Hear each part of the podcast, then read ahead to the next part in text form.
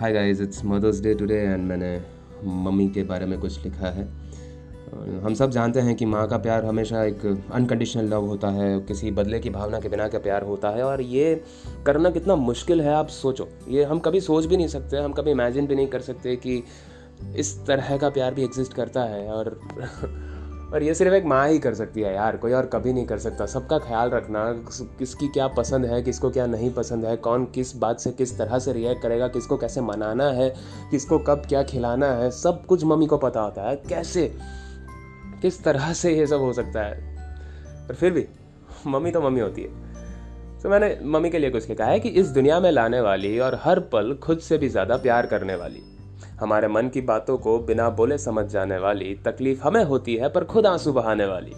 जहाँ हिम्मत हार जाते हैं हम, हमारा हौसला बढ़ाने वाली, दुनिया से उतना ताल्लुक नहीं रखती, पर फिर भी दुनिया से लड़ना सिखाने वाली।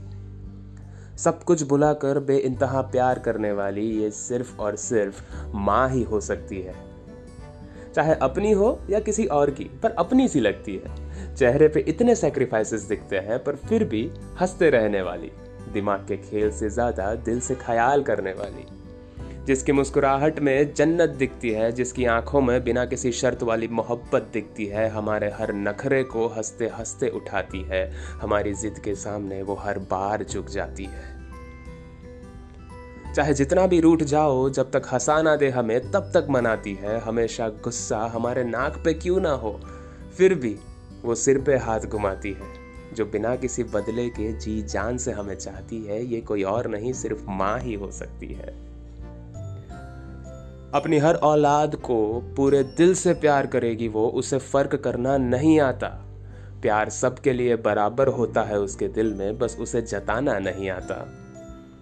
दुनिया में हज़ारों लोग मिलेंगे तुम्हें, पर इस कदर चाहने वाला कोई ना मिलेगा। चाहे लाख गलतियाँ कर लो, पर हर गलती हंस के माफ़ करने वाला कोई ना मिलेगा।